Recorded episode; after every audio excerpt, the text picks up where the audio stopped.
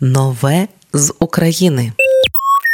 Наше життя постійно ділиться на до і після. Інколи емоції та дії, які керували нами до, стають абсолютно незрозумілими після. Так сталося з багатьма піснями.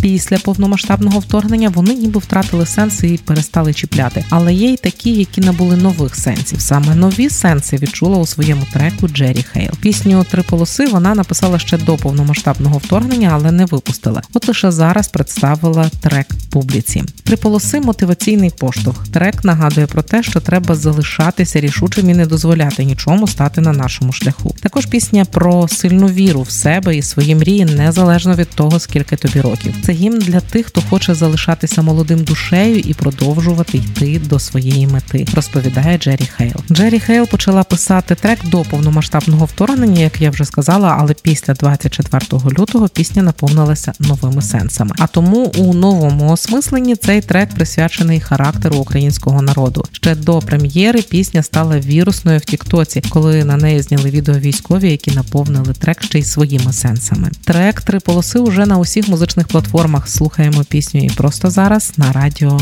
Ми з України. Привіт, це Джері Хейл і Ви слухаєте пісню Три полоси на радіо Ми з України. Радіо Ми з України. Перемагаємо разом.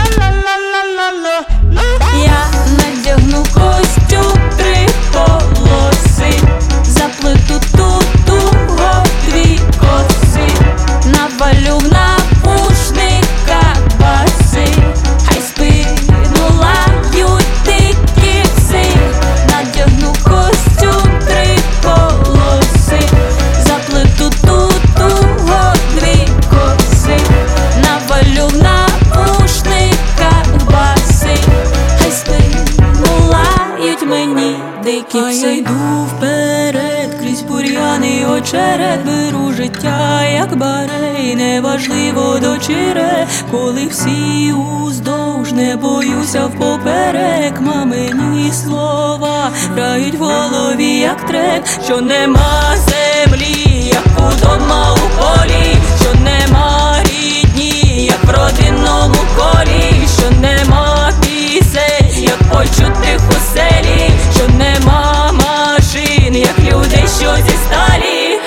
пру на пролом. По прямим і кривим прикриває крило мене, Бог мов перлину пером, а перо не пусті, тоді я на паром, бо я пру на пролом з перелому ребро на пролом по прямим і кривим прикриває крило мене, Бог мов перлину пером, а перо не пусті, тоді я на паром, бо я пру на пролом з перелому